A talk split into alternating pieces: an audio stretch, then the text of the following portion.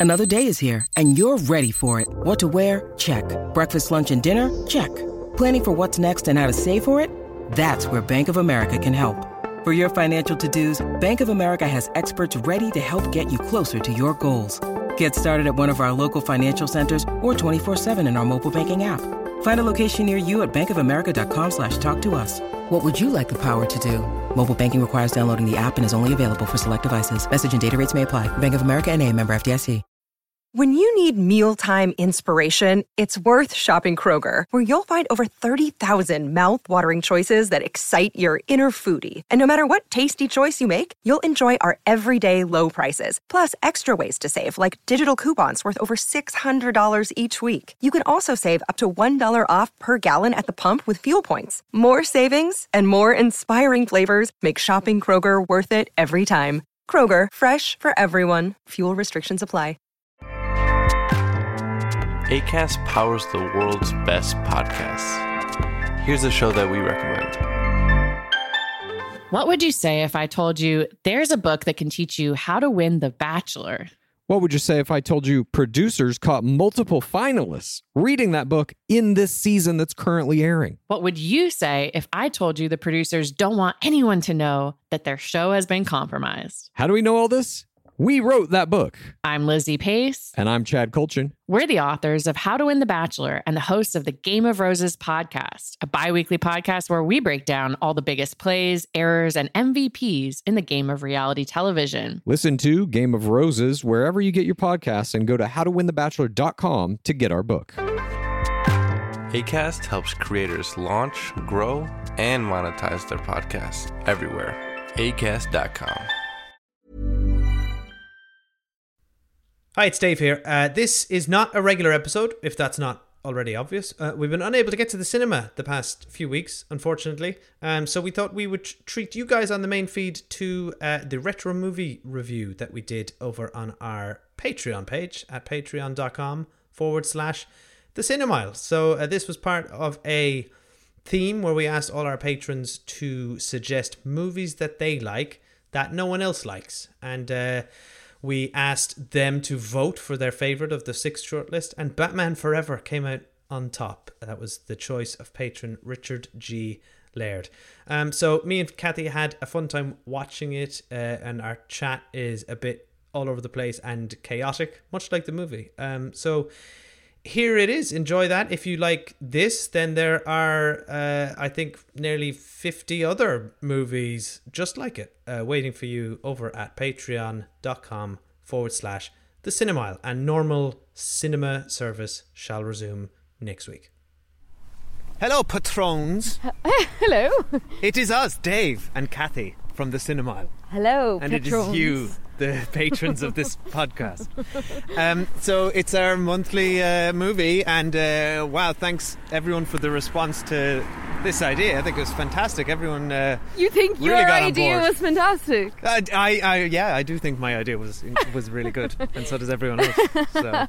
Yeah, so Dave's idea was movies you like that nobody else likes, which was a great idea, Dave. And you guys gave so many good suggestions or bad suggestions. And a lot of us are very, I think a lot of our patrons are very similar ages to us, so yeah, all the movies are from the nineties, and the movies that we all like as kids as well. yeah. Um, so, Kathy, do you want to read out the, um, So this was the poll. the six that we narrowed it down We to? narrowed it down and it was tough to narrow these down. Kindergarten Cop from Johnny Keys, movie we both love and would have loved to watch, got 19%. And a lot of people in the comments calling out that they were surprised that this met the criteria. I uh, was very for, surprised for being because um, it's a fantastic movie. uh, rotten. Batman Forever, Richard G. Laird got 30% and won the vote. Uh, Halloween 3, Season of the Witch. Uh, Kevin from the Best Bits podcast strongly advocating for this one in the comments. I love that movie, I didn't want and would have it. been appropriate for Halloween, Glad I didn't watch it. as there are currently ten more days to Halloween. so 23% of that one, close enough to Batman Forever. The Net, Laura Littler. I wanted to watch The Net because I've never seen it. It feels like an iconic movie that I should have seen and I want to see. I don't know if it's iconic, It but uh, cer- certainly worth a look. 12%, uh, sorry Laura. Um, California Man and Encino Man, 5% from Nancy. Nancy, that was low. Nobody wants to watch uh, California Man. I was actually up for that. that. That was one of the movies from my childhood I really enjoyed. I've never seen. And then Godzilla, the 1998 one from Adrian Cash, got 8%. And that movie has a banging soundtrack. Uh, I had it on CD. Uh, you were, talk- Wow. we're talking Jamiroquai, Deeper Underground. um, Um, I've got a fun fact about Daddy, Kindergarten Cop. I know on. we didn't watch Kindergarten Cop, but I, I love it. Uh, so when Dave and I, uh, even though we're married, we have different surnames, and when we were having um, our first kid, Oscar, and we're like debating names, I was like, it would be super cool to call him Colin, first name, Corkery, second name. And Dave was like, that's ridiculous. Colin isn't a first name. Anyway, we never did it. And then, like, a year later, we were watching Kindergarten Cop. The, The bad guy's called Cullen. in Kindergarten Cop Yeah. is called Colin. and I was like, we could have done it. And Dave's like, uh, why would we call our son after the bad guy in Kindergarten Cop? I was like, no, we'd be calling him after me. Anyway, it doesn't matter because the surname. no, but obviously everyone would only identify him with the bad guy and his glorious ponytail. Anyway, we went the better route of just giving him the surname Cullen Corkery, which now his brother has as well. We named him after the baby from Ghostbusters 2. um, so, uh, Richard uh, G. Laird is the the winner. Uh, you all wanted us to watch Batman Forever. I'm going to read you out Richard's comment, and actually, Richard gave an, an incredible, made an incredible closing argument for, for Batman Forever. But this isn't legal dramas. We Uh, don't no. need closing arguments. We need you to be below 60% of Nonetheless, he swayed the jury, clearly. um, Richard said, I will fight to the bitter end. It is the hill I will die on. Richard, are Even- you okay? Have you seen this movie He loves lately? this movie. Um, even with audience rating 32% and critical rating 39%, that 1995's Batman Forever is not only a brilliant, fun movie, but it is the most fun and enjoyable of the Caped Crusader movies. Oh. Now that's a big. That's a. Uh, this is me talking now. This is a big claim. That's a big claim, Richard. Because are you including all of the? Are we include? Are we talking Nolan and uh, the recent one as well? I guess yeah. you are. Um, I mean, a lot of them, to be fair, aren't. or is he referring to just the original four? No, I I think he's means- probably referring to the original But four. no, but none of the later ones. Let us fun. know, Richard. But none of the later ones are fun. No one would use the word fun to Well, describe them. actually, that's a very good point. Um, he says Val Kilmer is a very decent Batman, Bruce Wayne. Tommy Lee Jones clearly has no idea what movie he is in, but somehow that works. He says Jim Carrey is a great, fun Riddler. He says Chris O'Donnell as Robin, well, he's in it. And Nicole Kidman as Dr. Chase Meridian has quite simply never been hotter. Left a lasting impression on 13 year old me. I can't argue with that. Uh, the set pieces are joyous. Comic book action, yes, it lacks the real world aesthetic of the Nolan verse, but there is a place for the ridiculousness that this brings. And then Richard, this was the clincher for me. He says, if this gets picked, I will promise to do the research for the fun facts. And Richard and I have been communicating, and he has fulfilled his promise. so that is to come. Did you rig the vote so you wouldn't have to do fun I, facts? I did not, but uh, I, I would have had had the opportunity presented itself. Thank So, you so much, Richard, for thanks, doing the fun Richard. facts. We're going to get Great to that work. after we've watched the movie, but we've never had a patron do the fun facts for us before. Yeah, thanks, Richard. Great work. And look, I'm quite excited to watch this. I have not seen it in nigh on 20 years. I I'd don't say we're the I've same age as Richard. I've definitely saw it in the cinema as well as a kid. I did. I was well. This is ninety five. I, yeah, I was Yeah. eleven. I saw, I saw this. Uh, I definitely remember seeing this in the cinema. Yeah. Remember loving it. We're Same. talking the height of Jim Carrey's power. That man had in '94 released The Mask, Ace Ventura, and I was obsessed. Oh, and uh, Dumb and Dumber. They all came out like this was peak Jim Carrey. See, I don't remember him in this at all. See, when I was this age, I liked the movie because it was Batman, and I was like ten. But um, I always, so I definitely remember. I definitely remember Nicole Kidman in it. But I don't actually like until he said it there. I didn't know that Batman. I, I didn't know that Robin was in this one. I, I don't. I thought Robin showed up first time in the George Clooney one. Uh, So no, I don't remember this time. movie at all. Yeah, yeah, Um, but I, I'm dying to see it because I do remember enjoying it. But the one I always loved as a kid, though, was the Penguin Catwoman one. That That is stuck look. out to me look, more. I haven't seen. Um, I, I think Probably because it was a better movie, judging by the Rotten Tomatoes I've seen those ones more recently in the last ten years, but uh, I think yeah, from my in my head, I would Batman Returns is the one I would hold up as the best of those originals. Which one is that? The one you've just described. Oh, right, yeah, yeah. The, the the Michelle Pfeiffe. That one is cool. It's that really, dark resonated with me weird. as a kid. But this movie, I definitely remember liking, but I have like no memory of. So I'm really excited. yeah, me excited neither. to So I'm it. pretty cold going into this. Yeah. Um, so yeah, quite excited. So let's we're gonna we're gonna head back in um, and uh, uh, flick that on tonight, and we'll check back in. And we're like notable skeptics of, of latter Batman, miserable Batman movies as well. So this is more our vibe, I Yeah, although the latest one did win. yeah, win us we both did like over. that. But Richard's saying this is like all comic booky and stuff, so I'm excited to watch I'm it. into that. Yeah. Right. Okay. See you soon. Bye. Riddle me this, riddle me that. Who's afraid of the big black bat? In an uncertain world, in a chaotic time, justice wears a mask.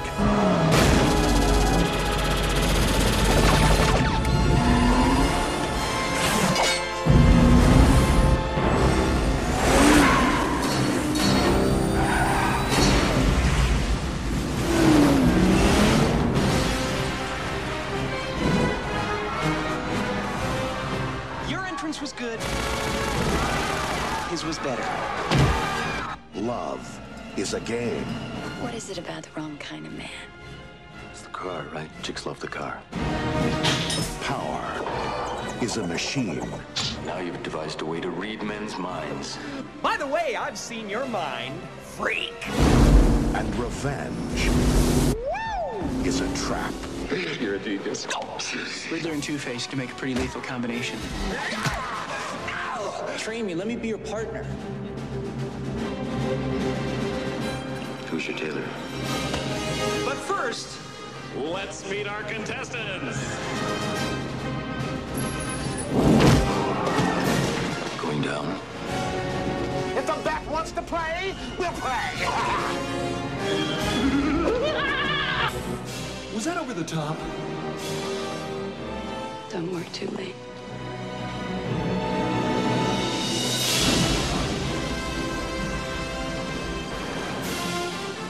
The part where you kissed the girl.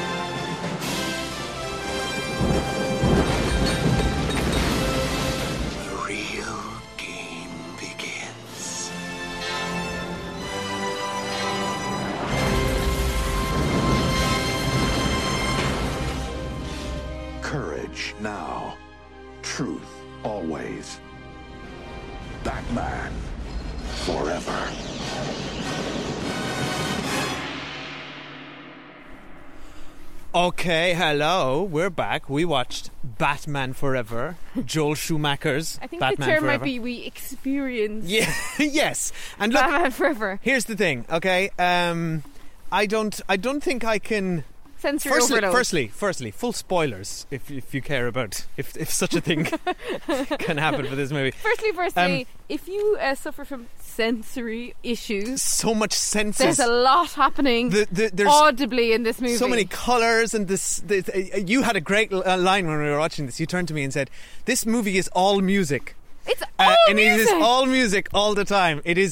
we That, actually that to adjust the settings on our TV to like lower the music because we were like, "What is happening?" I couldn't even hear the dialogue. Sometimes It's a fantastic score, uh, and I like that they kept the theme, uh, Danny Elfman's theme from the from the first two. yeah, the score is good, but then there's just whole scenes of just really loud oh, music. it's full on. It's full on. Um, As I was watching it, I was remembering it more for sure.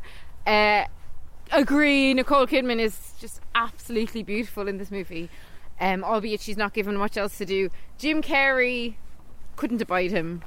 He ruined the movie. In hindsight, now he's just doing the mask. Jim Carrey Maybe at the time it was good. is hard to watch. Yeah. and I think it's because when we like you know I said in, in the earlier bit the um I was obsessed with Jim Carrey in this era and it was just perfect for a, you know a 10 11 12 13 year like like like that it, it's for kids really what he's doing this over the top Yeah. but like it becomes so incredibly annoying It and really- grating Yeah, great. and I have a lot by, by the way I have a lot of respect for Jim Carrey as a as an actor No, I like Jim Um, Carrey. I like but- Truman but Show this Jim is- Carrey. I don't yeah, like this Jim and Carrey. you know Eternal Sunshine. This is, but this is Jim Carrey doing Jim Carrey. It's not But he's actually a doing the Riddler mask performance. because It's- at one point just- he's fully in green light, has a green face, is doing He the mask. gurning, his mouth is going like he's just doing something, his body's always moving. He's basically saying like, Do not go in there every five seconds. Yeah, it's a lot. like it's hard work. But you know what do you know what else?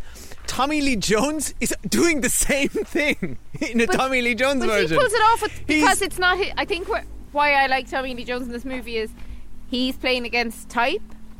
So for to watch Tommy Lee Jones in this movie is like, oh, this is fun. Tommy Lee Jones is playing this kind of silly character, whereas with uh, with Jim Carrey, it's like he's playing too much to type. But what's That's why he he was such a breath of fresh air in the Truman Show because he did something different. But what's interesting is right. Okay, so it's not uncharacteristic for Batman villains to be completely ridiculous and over Mhm. the top. Right? They're kind of all like that. Yeah. The so the performances are kind of appropriate.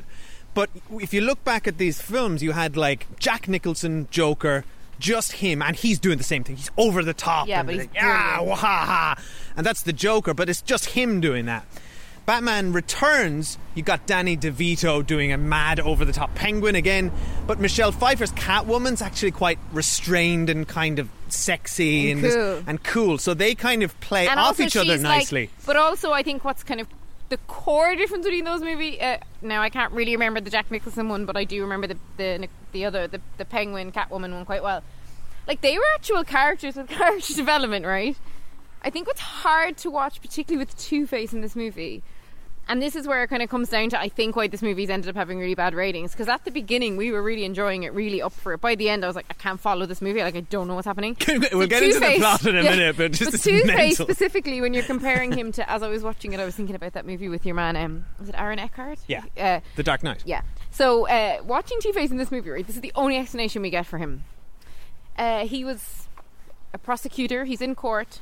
Someone threw acid on his face, burned half his face. That's it, right? It's the only backstory we get. And no, then because half then you see, but and then it says, but it's this is in, in in like some documentary news footage that we see, and then they show, and then Batman tried to save him, and then this is one of my favorite bits in this movie. it cuts to the camera cuts of this documentary footage of of Harvey, uh, Tommy Lee Jones, Harvey uh, getting the acid in his face.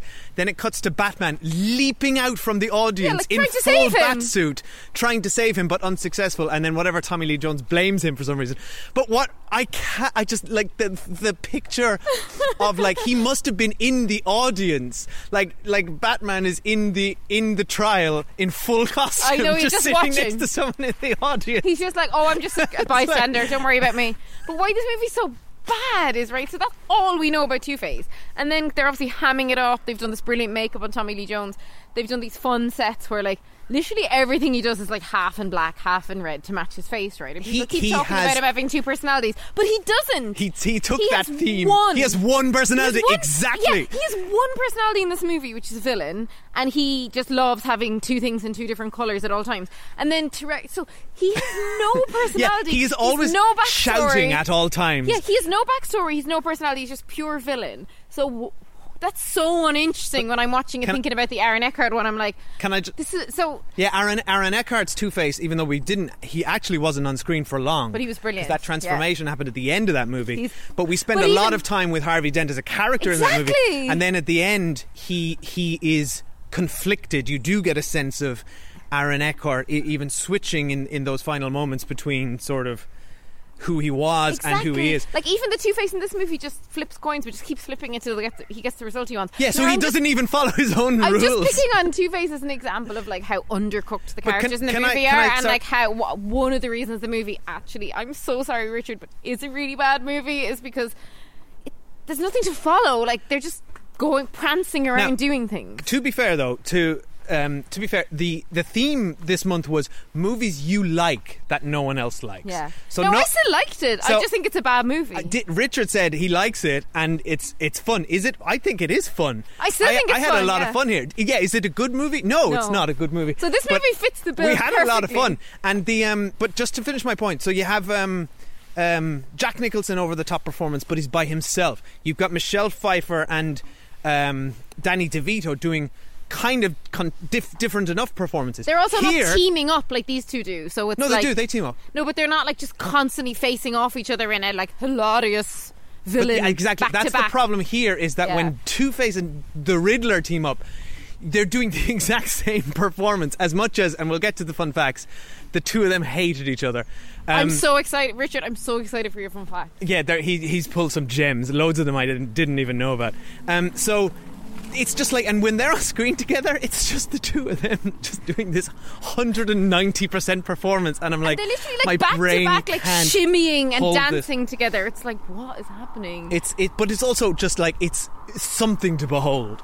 This whole movie is But something I don't to behold. that if that was like the And- end of the movie. But like, eh, they just team up too quickly, and it's all very. Now, Jim Carrey's Riddler has, to some extent, got more character development. So it's really hard again, because we just watched the Paul Dano one, and he was great as the Riddler.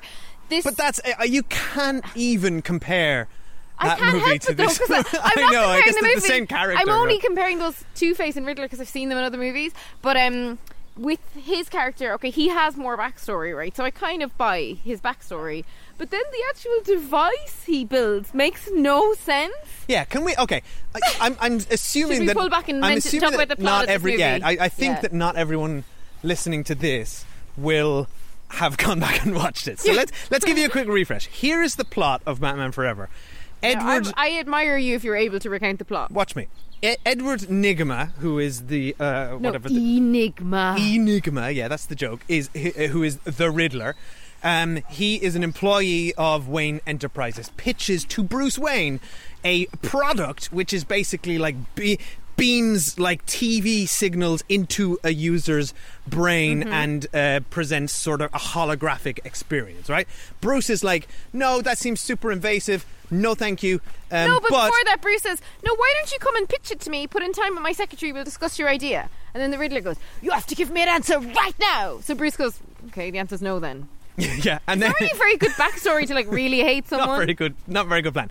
So whatever, he gets mad, hates Bruce Wayne, starts doing riddles, comes up with his persona, goes kind of whatever, becomes the Riddler. But then at some point, he then kind of he goes full, as you described him, Annie Lennox. Yeah, um, he looks exactly like exactly Annie like Annie Lennox. But then suddenly changes his appearance to be a respectable businessman after they've sexy one. stolen a load of um, money. So he's sto- they've stolen money, him and Two Face, and he uses that money, that Mm-hmm. capital, to fund the business Nygma Tech. So he produces, he, he goes ahead, has the funds now to produce his idea. So Yeah. he produces this idea, has a huge successful Apparently- tech launch like Steve Jobs style. Because no one outside of Gotham exists in this movie. Everyone in Gotham has bought this tech. it's huge. It's a huge success. So they're Everyone. like his shares are actually worth more than Bruce's shares at this point. Now a news cr- a But news sorry, person the time- asked the Bruce, time frame. Are you threatened by this? yeah. To which I'm like, why would he be threatened? He's got decades worth of generational wealth. This guy's been selling these devices for a week. yeah. But that that gossip journalist is a whole whole thing unto Also, herself. they're different businesses. It's like asking Steve Jobs if he minds that Whole Foods is selling really well on the market. Are you threatened by by Whole Foods? um, yes, but but the um, uh, so he becomes this incredibly successful, uh, like overnight billionaire, and then to be, like, invests it all. days. It's like a hot product. Well, the timeline of this movie is nuts Yeah. because we get. Th- th- th- that scene, that montage is sandwiched in between two other scenes. The first scene of which is Robin saying to Alfred, "Hmm, what's in that door, Alfred?" And he says, "Oh, don't worry about that. Don't go in there." By the way, Robin, his get- entire family's just been murdered by Two Face. yeah, and he's like, "Hey, in a what's- trapeze hey, incident. what's behind that door?" And then then we get a time frame uh, montage starting with, "I'm Edward Nygma. Here is my new product," and then we kind of get a little montage of everyone in Gotham seems to now own this product. Now there's a giant. Uh, lair in the middle of the ocean that where all their brain waves are being beamed Yeah. directly back to him and Two Face, and him and Two Face are like sharing this like suction cup which goes on their forehead where they So like first the implication is- take give me all the, the But the first implication is that their IQs are kind of growing based off the screen yeah, beam. well, but there's no evidence of that. no Um, evidence, and then the movie uh, pivots and is actually like, no, they're going to use it to get everyone's like credit card Yeah. numbers. So basically, that happens, which implies an incredibly long amount of time. Like you Yeah. would have had to manufacture all these products. uh, you would have had to build it. Not to mention just the the, the, the, the sheer time scale of building a lair in an island in, in sorry not even in an island in the middle of the ocean and then all that happens and then we cut back No, to and it's all been interior decorated to have question marks everywhere. yes which would have taken an, an, an inordinate amount of time and, And then like by passing of the seasons in the film, it's not gone from summer to winter or anything. It's all no autumn. it's still Halloween It's all autumn. the whole movie's Halloween and then um and then we cut back to Robin so all that happens and then we cut back to Robin and he's still looking at this door and he's like now's my chance and he does it some gymnastics so I'm like what has happened has Robin just been spending months trying to get into this door Dave, it's not a big Or- deal. Robin lives in Batman's house, fixes his motorcycles, which no one's ever shown us happening, and then he pivots and pirouettes and like does trapeze to get through into the back cave. Then he steals the back car, goes on a joyride. Like, it's so wild when you're watching this movie because you're like, there's both. Everything is happening at once, and also nothing is happening. There is There's so no- much in this movie. There's so much But plot, and we- also no plot. Can we go back to Edward Enigma's plan, right? You mean because Enigma? Enigma his his plan is so funny because he invents this th- his, whole thing was like I've got this great product I wanted to get get made. He achieves that goal, Yeah. creates an incredibly successful company. His stock is worth more than Wayne Enterprises. And you're and like he's hot, and he's Drew Barrymore as and you're like girlfriend. hang on, job done, man. You you you did it. You did it. Yeah, but this he's is a villain. this is a success story for entrepreneurs. Yes, you did it on a lot of stolen capital, but you did it. But no, his real plan is to beam information out of people's brains, such as credit card information, Yeah. so he can then, I guess, you know, defraud people. But like that makes no sense. You are already, uh, you have built an island. And it's just like, when do you You've stop? also robbed millions of dollars worth of diamonds from a like heist. But I guess the, the Dave, the real point here is that bad guys never stop. Oh, that's it. Yeah. They don't know when to stop. Yeah. Also, if he had just um, invested in his incredibly sophisticated video uh, manipulation software, but when he edits the um, the CCTV footage at the beginning to make was make his employer seem like he he um, Jumped out a window. He jumped out a window. That that that product would have had uh, incredible implications That and like value. you couldn't do that today with deepfake. What he did back then in the yeah, 90s. and he just does that casually as part of one of his ploys. but they don't even like he's supposed to hate Bruce Wayne. But you don't I don't even feel hate like Jim Carrey's too busy like lampooning around. Like I don't ever feel like he really hates him. Yeah, I mean the I Riddler. feel like Two Face hates him a bit more. the Riddler's just all over the place. yeah, Um, total mess. Here's a few things I really liked about this movie, right? I wrote these down. There's an awesome Robin's scene. earring. Robin's earring I did not write down on this list. I enjoyed it. Why? But I wrote that down on the is this the most 90s film ever list.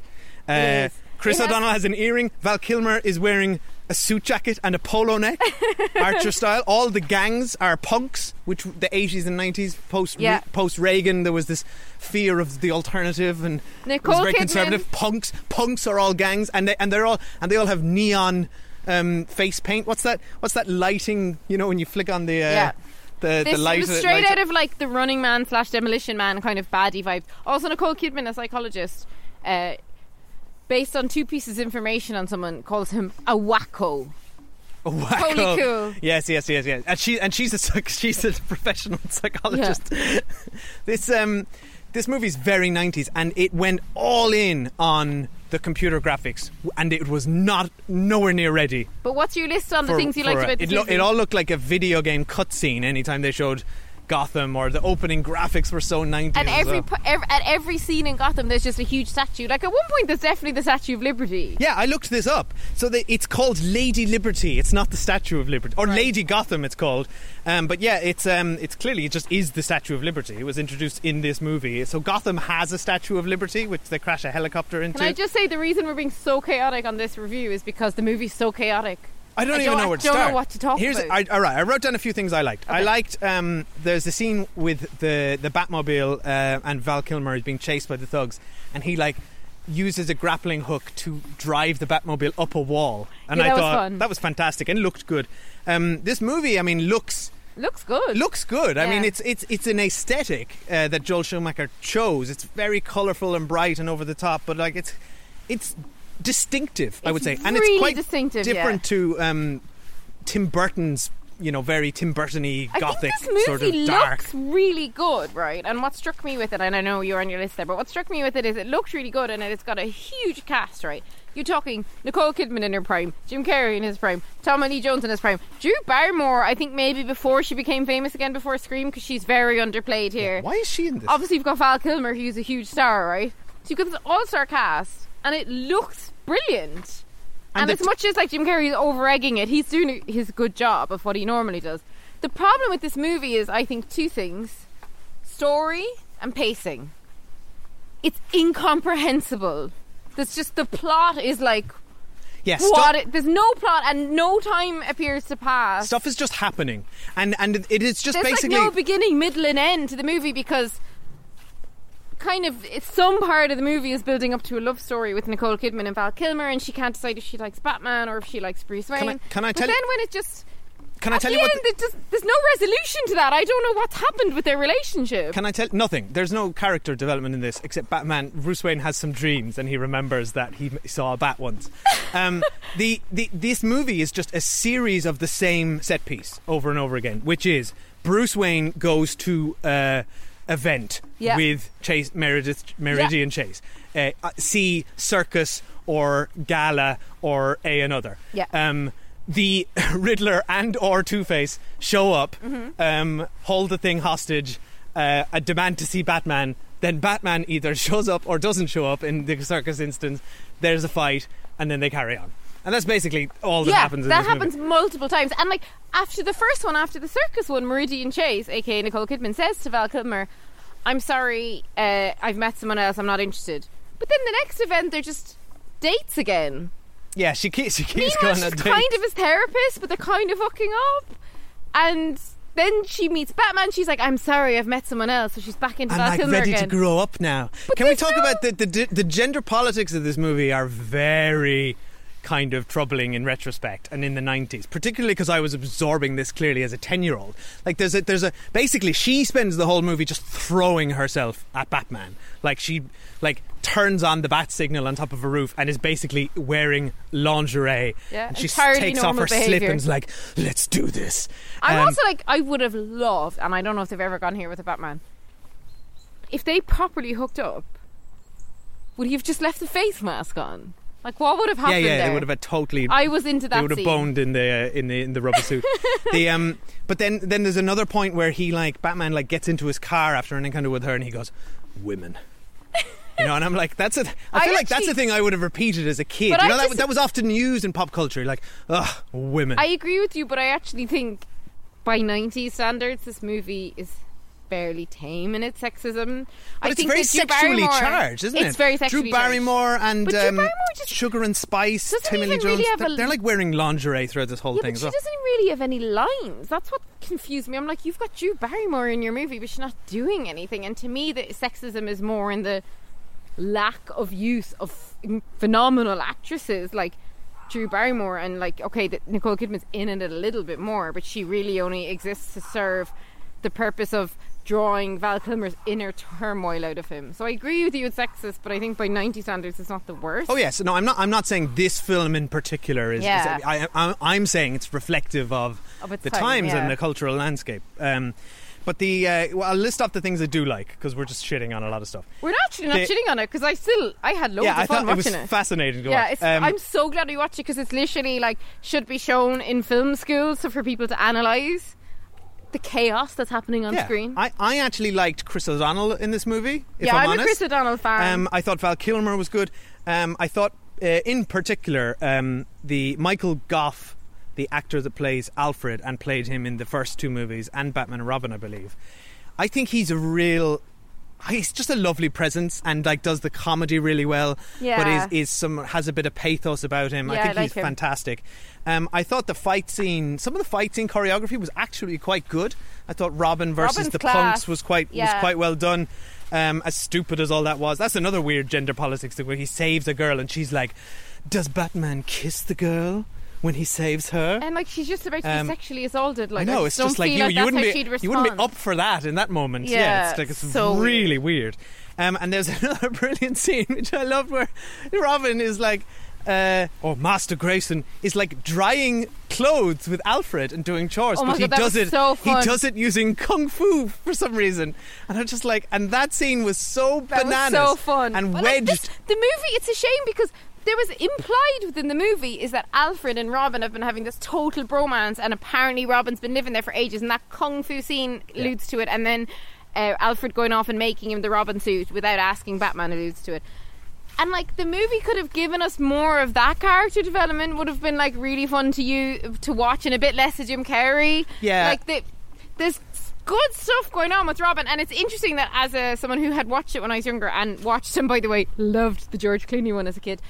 I didn't Same. remember that Robin was in this, and it's actually extremely easy to forget he's in it be- because he has nothing to do. Now, I do want to I point out I disagree. I think he's quite a big part of this the movie. nipples on the bat suit were hugely criticised on George Clooney. Robin's suit has nipples in this movie, and I feel like that needs to be I think spoken Val about. Kilmer's suit has little nipples No, as well, but they're looking. less obvious. They're much more pronounced than the George Clooney suit. I want to sure. go back to your point on saying you thought Val Kilmer was a fine Batman. Okay, do you disagree? I don't disagree. I think he is fine. I'm just interested. He's fairly blank, right? He he effectively does no acting in this movie, I which agree. I think works for Batman actually. But like, there's a whole scene where he's obviously remembering the pearl necklace scene, and he's just like staring at a wall. So this is, guys, this is him remembering his parents' death, and Yeah. we were like, "Don't show us the parents' Yeah. death down the alley again." But we But didn't get we didn't get the pearls. Yeah, I, but I also think that's fair enough. It's only like the third movie, and you know, only fine. the third movie. Like, has this been Uh, repeated twice at this he's a stage new for Batman. audience? He needs his moment. But he's just he's so blank in this movie, and I actually think that that really works for Batman. Like I hated like I will die on a hill. I don't think Christian Bale should have ever been cast as Batman. I hated watching as Batman. He sucked the fucking life out of those movies. What do you and his think? Batman voice was ridiculous. Awful. I loved Val Kilmer's Batman voice. It was very subtly lower. Val Kilmer's really distinct lips. There is no way you wouldn't know. And Nicole Kidman gets she, it. She The guesses it when she goes at his lips. As soon as she kissed both of them, she knew. But I feel like in other movies they don't. Now, but my question is, how do you rank Batman actors? Oh, don't bottom. do that! Don't throw that grenade in here. Me, oh, well, I'll tell you mine then. Go on. Michael Keaton top, obviously. Yeah. Uh, I can't remember George Clooney as Batman. I need to watch that movie I again. actually As a kid, loved him, so I'm just going to put him I actually think Robert Pattinson's way up. there I'm going to put George Clooney a second because why not? Um, Ben Affleck's up there for me. forgot he was uh, on the list. Yeah. Uh, I'm going to do Val Kilmer as middling because fine, he's totally grand in this movie. So who have we got left? Keaton, Ben Affleck, Affleck. and Pattinson are the best. Okay, Pattinson Kilmer, fourth, Kilmer, Affleck fifth. No, I'm doing Affleck Bale fifth. in the middle. Clooney last. Bale last for me. Bale last. You think Clooney's better than Bale? I don't remember Clooney. Clooney's wrong as as. I don't remember, as but Bruce as Wayne a, as a kid, I was into him, so I'm giving him second. No, I think. I also feel like. Batman should be fun, and I'm pretty sure George Clooney would have been fun. Yeah, I mean, he whips out his Bat credit card at one point. Notwithstanding the Bat- Batman who was the Batman in the TV show, the original. He's Adam the West. best. Oh, Yeah, I'm he's glad you top. brought that up because that's something I was going to bring up. This movie shares a lot more in common with the Adam West Batman than It anything does. that uh, anything that followed it. Way more than the, the Nolan stuff. No, There is but a I say scene. the George Clooney one might have been sillier than this one, though. But only, Oh, it only I was, could yes, recall but this it. is by Joel Schumacher as well. So he took the template of this and doubled down. it got even more silly. But yeah, the um, but I, I actually, by the way, this isn't a criticism. I'm such a fan of the Adam West stuff. I think it's like Love it. hilarious, and I think they were intentionally hilarious quite often, and they had a lot of fun with the character. So I'm totally fine with something drawing inspiration from that. But it does. It pulls in all the um, the silly ways in which they enter the Batcave. Like there's a, you know, he he f- goes into his desk in this movie and like flips a switch, and then his chair lowers him into a tunnel into a no, no, sarcophagus. he doesn't flip a switch. He says something like, "Open." Oh, that's right. No, he says Voice chair. activated. It's voice activated, and he sits in the chair and says chair, and then the chair slides him into a sarcophagus. I'm like, you have that is so What's a sarcoph- sarcoph- terra. What do you say? A, a Sarcoph- coffin. He comes out of it like a coffin. Oh, right, yeah, um, yeah. The Love that That is so badly designed from a UX perspective because anybody who comes into his office and says the word chair, or if he ever says the word chair, that's instantly going to, going to open up. And the other problem is that when Robin discovers the Batcave, he discovers a different entrance on the ground floor Yeah. to the left of the the uh, lobby behind a bookcase, and then he accidentally falls down there and falls down two short flights of stairs, and then he's there. Then so he's like, there, yeah. so why would here? Here's the thing. So Val Kilmer comes into his house. Bruce Wayne comes into his house. He has two options to get to the Batcave. He could turn left, and that the geography of this house is quite we well done. seen. Yeah, and just open a bookcase and walk down two short flights of stairs, and you're there. So it's like it's basically minus one. It's on the it's a it's a basement level. Yeah. It's not even far down. up. His study must be upstairs. Or he goes upstairs, sits in the thing, says chair, and then goes down an elaborate tunnel system, which takes a lot longer. Yeah. And is and imagine if that like malfunctioned at any point. He'd be It's fine, trapped in but- there. But Alfred's by his side at all times, so it's like completely fine. But all that stuff, I wish this movie had like. When I think about it, I wish it had lingered on more of that bat stuff because that was fun. And I also think if you're What bat if you're- stuff? Those cool bat things like the, the coffin going down the stairs and the cha- the the car the the car that can drive up walls and stuff like all that stuff's really fun. But I feel like if you were going to introduce Robin, which I'm all for, like why is Robin teaming up with Batman like the sixth plot in this movie? Do you know what I mean? Like it deserved like wouldn't it have been way more interesting if actually the guy if Robin wasn't so sympathetic and he hadn't just been someone that Batman rescued, but if like the villain had been a young Robin and then at the end of the movie Batman and him like work together and become allies. Don't be trying to make a complex, interesting movie, Kathy. this is Batman Forever. It's just like Robin is so far down the list of things happening that it's like wild to me that this was how they introduced him. Um, Robin's a big deal. to, I, Kathy, it was fine. Look, this is they pitched this at kids, literally. That was the, and that's part of mean, Richard's we fun loved it, facts. yeah. was a backlash to Batman Returns. I'll give you an early fun fact from Richard here. So, Batman Returns comes out, is quite dark, and the Penguin bites someone's nose off. I remember think that. it was like yeah. a 15s, right? But I loved it as a kid. And or no, they might have got it to a PG thirteen, but he worked hard with the censors to get it there. It was fucking hardcore.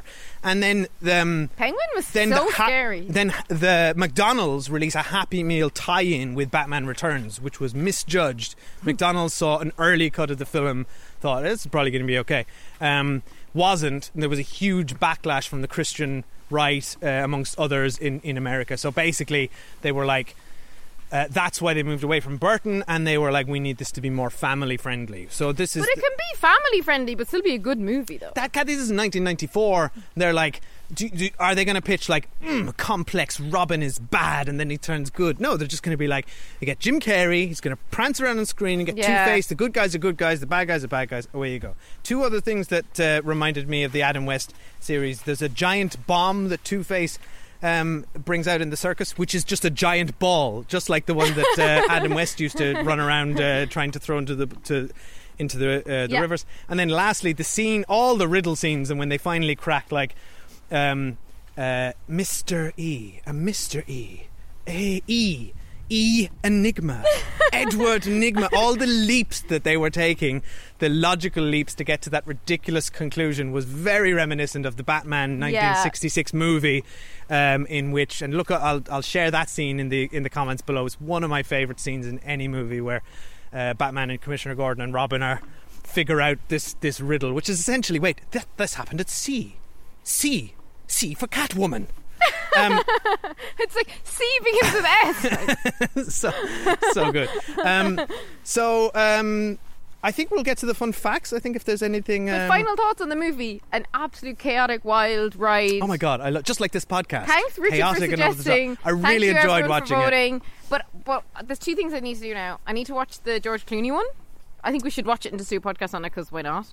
And Yeah, let's not overcommit. and you do the fun facts. And uh, No, Richard's Richard's now on board for, for all Batman related fun facts. and I also want to watch the net just because I've always wanted to see it. Okay, calm down. Stop adding movies onto our plate. We're busy The enough best part about this is sometimes I'll put up the the six movies that we have on our theme on Twitter, and I'll say to Twitter followers who are on patrons, guess what the theme is, and people can always guess it, right? Yeah, this Eventually. one was no one can guess this. How would you guess that? People And are everyone- like they're all shit. Someone on Twitter um, had an amazing guess, which fits, which was uh, these all had sequels in which ca- the characters were recast. Wow. Um, and it kind of mostly fits. Halloween is kind of a bit of a stretch. Um, Encino Man had a sequel. Yes, apparently he because I said I don't think it did, and uh, he replied to me on Twitter. This guy and said uh, that it had a TV series spin-off called En- Encino Woman. so there you go. Um, actually, before we get before we get tell to them what the actual answer was. before we get to fun facts, some things that were bothering me so much during this movie include The audio. the the Gave me a headache. helicopter at the beginning that Tommy Lee Jones is driving has a steering wheel Yeah. instead of the traditional uh, joystick sort of grips that a helicopter would have. Not only that, it comes with a steering wheel lock. Absolutely. to prevent your helicopter from being stolen. Further to that scene, what bothers me in all movies, and this always happens helicopter pilot flying the helicopter, Two Face shoots him. Shoots him, yeah, yeah. Why do you shoot your pilot? Well, he was trying to shoot Batman. Secondly, on aerial related I- issues with this movie, at one point Batman's like, "I've got a car and I've got an airplane," and uh, and Robin's like, "I'll fly the airplane." I'm like, "So you can fly now?" No, he flies the boat. Or whatever. Or He's flying something in the sky. Yeah, he can drive a boat. No, Okay. these, these, the boat is in the water, Kathy. See, No, at one point, see Rob- for Catwoman. At one point, Robin's flying in a vehicle. He's just a pilot now. He's not. He's in the boat. What? He's okay, I thought he Batman was flies flying. the vehicle. Okay, never mind. Withdraw my objection. Um, the other thing that really, like, I could not stop thinking about after watching this movie is the end of this movie. Tommy Lee Jones, Two Face, is there and he's got them and he's cornered.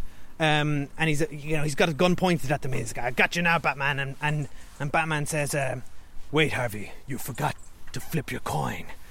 And then he goes, Oh, thanks for reminding me. Flips his coin in the air as he's wont to do. Then Batman cleverly pulls out a load of coins out of his, uh, of which are, uh, I, for some reason, identical to this very distinct coin that he deliberately bought them. And he throws mirror. them up in the air to throw him off, and then he falls off. But like, why? Why is? Why does that in his utility belt? Has he got so many coins? He's got a coin pouch. Because it's He's the Two Face utility belt. He knew he was coming to fight. Also, Two Face, multiple times in this movie, you had a direct chance to kill Batman and you just didn't. Yeah. What kind of a villain are you?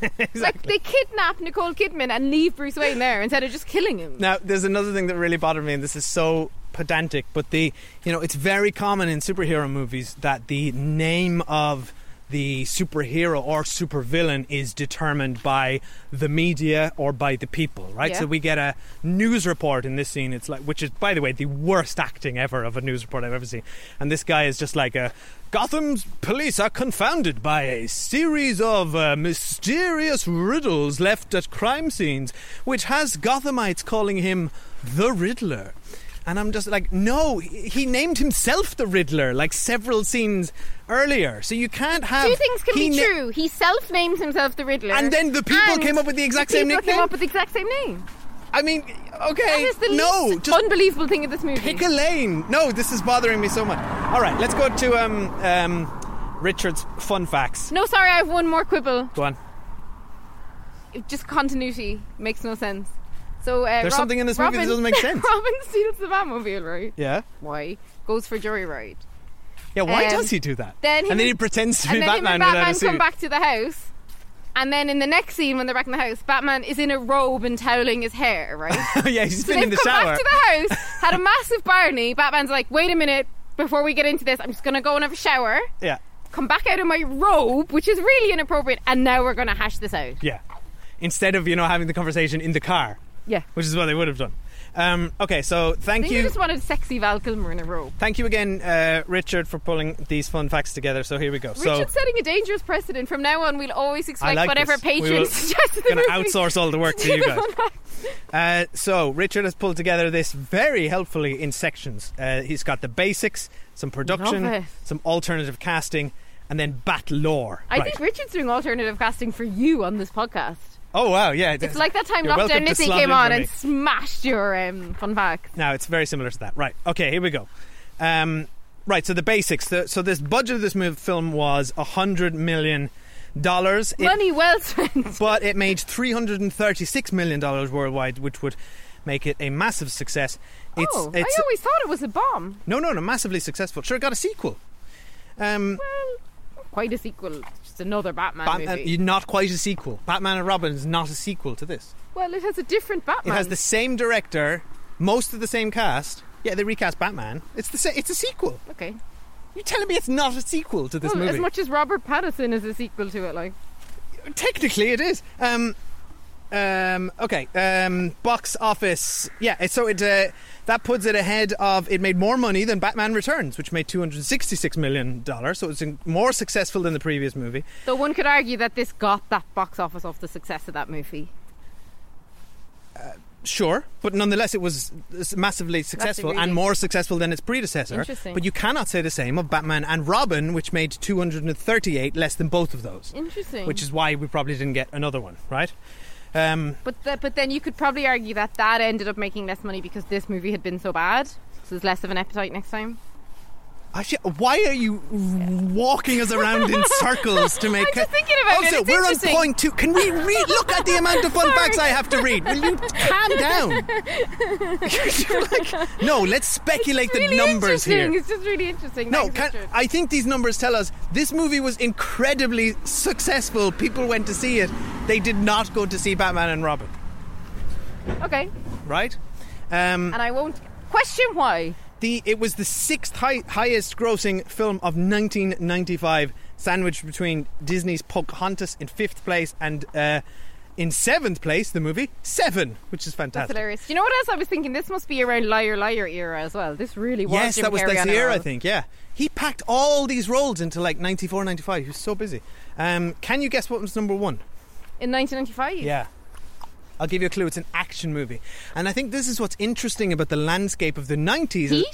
As, a good guess, no. Um, i the landscape of the '90s, as opposed to now, superhero films were not big bucks. They were not. Um, Well, this was the only movie franchise. this is pretty much it. franchise. Yeah, it was just Batman, like just doing its own action movies. Action movies were the big blockbuster draw, and Demolition it's completely Man? reversed.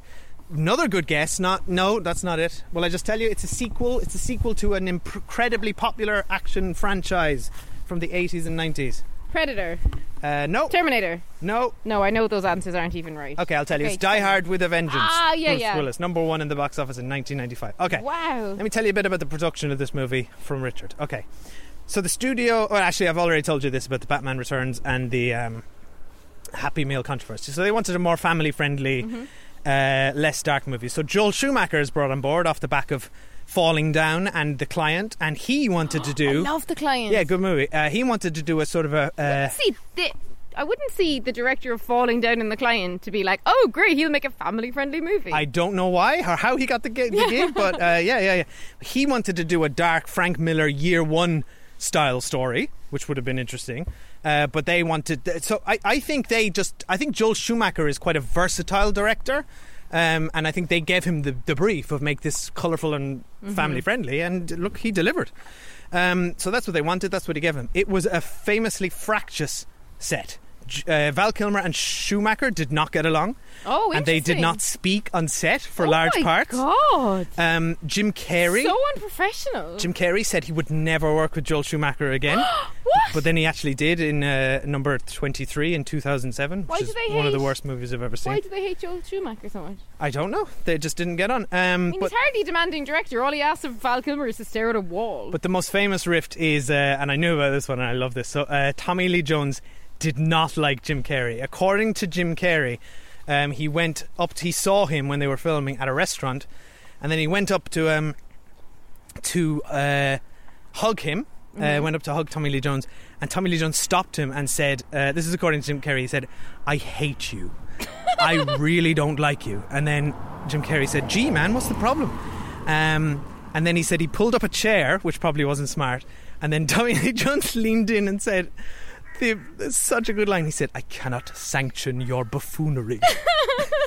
I love that. Line. love that. And I imagine on set that what was probably Tommy Lee Jones is a very serious actor. So And he would have done the buffoonery, but then he'd have uh, stopped switched it off exactly. And I think that Jim Carrey probably, much like Robin Williams, is just like that all the time, and that would be incredibly annoying when most of film production is you sitting around while they fix the lighting or get the cameras ready and you've got Jim Carrey prancing I around could doing imagine like um, absolute head wreck. that like a lot of comics um, when they're successful um, there's a lot of ego involved. And as we've mentioned this is Jim Carrey in his prime. I'd say just on every level he was an absolute head wreck. Yeah yeah. But, but but receiving confirmation of his Yeah. brilliance from I mean, he audiences is. He's and brilliant at what he does. Like the mask was incredible. But it's just like I, I couldn't I could not be around that No, so I, I, feel for Tommy Lee.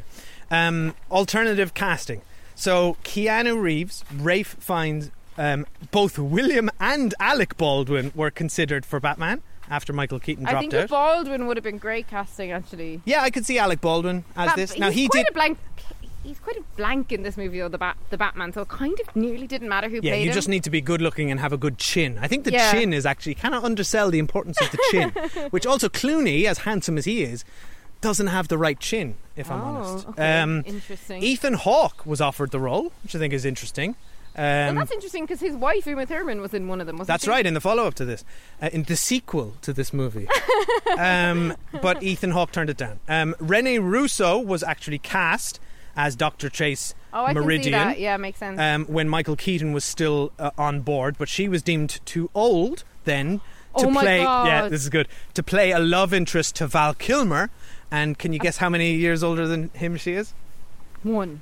Uh, five. She's five years older than. Ridiculous. him. Um, th- so then they looked at Sandra Bullock.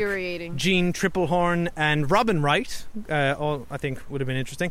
Um, consider uh, before they. so George Clooney was originally. Uh, uh, sorry, Michael Keaton was originally. Michael be- Keaton was on board with this, but then didn't like the change of direction, and Joel Schumacher or whatever, and walked away. Okay. Um, It kind of makes sense that it's a new Batman, to be honest, because it doesn't make sense to pull a dark Batman out of a dark movie and put him into a silly movie. Yeah, and look, uh, to be it honest, Tim, like Tim. Burton's movies are relatively silly as well, but, they're, Yeah, they but- the tone is different. Yeah, they feel like very different movies. Um, and then um, this is great. Okay, Marlon Wayans was cast as Robin Oh, love that. back in Batman Returns. Um, he was actually cast in, in that movie, but that was cut before production. But he had signed a two picture deal, so he was technically signed up to play Robin in oh this Oh my god! Because I was going to say to you, sorry, one of my main things when I was watching this movie was I was like, everyone is white. Yeah, I know. Such a white movie. It would have been an interesting been um, casting choice that, for yeah. sure. Like Chris and O'Donnell's fine, but like you know, he wasn't necessary to the film in any way. Marlon Wayans is a, He's a fine actor. yeah. I like him as well, um, and and has good comic timing, Yeah. which is what kind of what mostly what this movie is. It's a comedy. Let's face it. Um, And I think Val Kilmer needed. Like Chris O'Donnell's a bit too earnest as well. Like between them, they weren't on scene, on screen. They weren't fun together, really. But what's what's interesting is then they decide. There's no information from Richard, or I couldn't find this online as to why they decided to recast Marlon Wayans. But I think you can read between the lines here because they considered Leonardo DiCaprio, Mark Wahlberg, Matt Damon. I mean, what's the commonality? But they basically decided they wanted a white person. Yeah, Um, and they were all considered before they went with. Uh, Seems uh, like they Chris also O'Donnell. the other um, com- commonality is they were kind of like heartthrobs, and maybe because they were aiming this at it. Like I don't think Marlon Wayans was ever in that kind of heartthrob thing. Yeah. that those guys are. I think that's yeah, that's fair off that list. They were, um, you know, and I think Chris O'Donnell's playing it in that vein. He's very much supposed to be this cool, edgy sort of Teenage heartthrob. He's got an earring. It's like, whoa, he's so cool. It's a shame though, and I Except that he's a circus performer. It must be so um, devastating as an actor to be cast and then just pulled like that. Oh, not too devastating because he signed the deal, a two-picture deal, and he was paid for both movies because he had signed. So he's got a Yeah, hundred get thousand money. dollars. You get money, but it's actually it's shit for your career. No, he still gets some residuals from it. No, yeah, not great for his career, but he's he had a fine. He's he had gets a fine career. residuals from this movie that he wasn't in. Yeah, because he, he signed a two picture deal. Um, so and he was cut after the fact. So he received hundred thousand dollars and gets residuals. So like fair play. I think Marlon Wayans kind of worked out okay. Now here's another. Here's another. He didn't Actually, though because you think of the prominence, uh, not about him necessarily, but the overt whiteness of 90s cinema. Yeah. It's an awful misstep that they did that. Well, here's another one. Speaking of whitewashing, Billy Dee Williams, um, who you might know as Lando Calrissian from the Star Wars movies. Absolutely he, don't. Okay, he played Harvey Dent in the Tim in Tim oh, Burton's sorry, Batman. I know who Lando is. Yeah, yeah. yeah. He played uh, Harvey Dent in the first Batman. It was a very small role, but he signed on. Oh, with so the, they should have obviously recast him yeah, or so kept him. Yeah. the- he signed on with the understanding that he would eventually play Two Face, but he was recast without explanation. oh my god. Uh, but here's a fun fact which Richard pulled, and I didn't spot this. He got to come back to play Two Face, uh, to voice Two Face in the Lego Batman movie, which I love Okay, that movie, really and that's a great little pull for them. That's brilliant. Um, here's a, here's one. Michael Jackson lobbied to play the Riddler, uh, but was rejected by the producers. Oh my god, I'm so glad to hear that. that And would- Richard- Michael Richard- Jackson as the Riddler would have been one of the Oh, most God. hauntingly Haunting. creepy performances of all time. Even just the picture of it in my head is creeping me out. Um, and uh, Richard wonderfully wrote in brackets "phew." um, and finally, um, he's got two bits of Bat lore. Um, he said this is this is the first time that uh, we see Arkham Asylum in a live-action Batman film.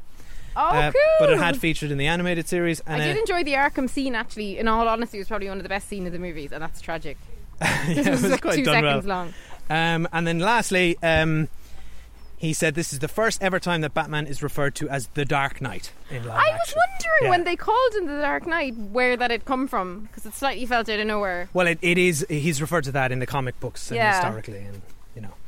Um, so there we go, Richard. Fantastic work. Uh, great choice. Uh, really, really enjoyed watching that. Uh, curious if any of you went along for a rewatch um, as well. Let what us know did in you the comments. think of it? If we any- uh, rented it on YouTube. It was hard enough to yeah, find. it's not available for, for on, on any of the streaming platforms. uh, Shockingly, surely they'd get loads of views on this. surely, unless it's on HBO Max or something like that, which uh, which it might be, considering it's Warner Brothers, right? Maybe, yeah.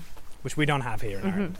Um, so there you have it, uh, guys. Thank you very much. We will, um, if you've got any suggestions for another uh, theme, please drop them in the comments, or we might just try and do uh, another personal one. Now we might have Dave. Now your new job, Dave, is now that you don't have to do fun facts anymore. That's been outsourced. Your new job is to come up with increasingly complex, elaborate but personal. So Yeah. uh, what, what I quite liked about this theme, again, you know, my idea. Um, is that everyone gave us quite personal stories and reasons um, for these movies? I also love that Um, lots of people are like, "Oh, I thought this movie would have been ab- about their own choice." They were they tried to find it under sixty, but it was actually over sixty. So they could, a lot of people th- movies that they thought were worse were actually better received on Rotten Tomatoes. Yes, yeah. Kindergarten Cop is still the shocker to me. Yeah, I mean, it's ne- it was the highest rated of these six choices, right? At fifty, it was almost fresh. Um, all right, well, look, guys, that was fun. Thank you, uh, thank you all for listening, and we'll see you in the comments. Thanks, Richard. Bye.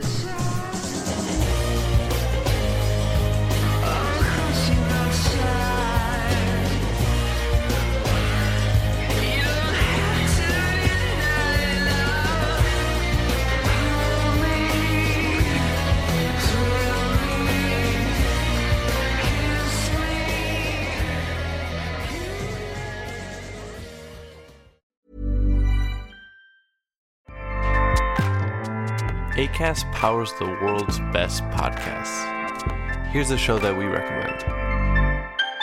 Hey, I'm Kim Holderness. And I'm Ben Holderness. We host the Holderness Family Podcast every Tuesday. You may know us from the silly videos that we make online, Or a book about marriage called Everybody Fights. or as winners of season 33 of The Amazing Race. Still can't believe that happened. Listen, we do a lot of stuff, but our podcast is our most favorite thing. Yeah, because every week we get to sit down face to face, talk to each other about marriage, family, mental health, or just anything that we want to know more about. Sometimes we have expert interviews, sometimes it's just us, but our goal is to bring some joy and laughter into your life every week. Our other goal is that maybe you will learn something as well. Right, so search the Holderness Family Podcast and check out our most recent episodes. We have one about staying organized with creators of the home edit. And one about being diagnosed with ADHD as an adult. We hope you'll join us. ACAST helps creators launch, grow, and monetize their podcasts everywhere. ACAST.com.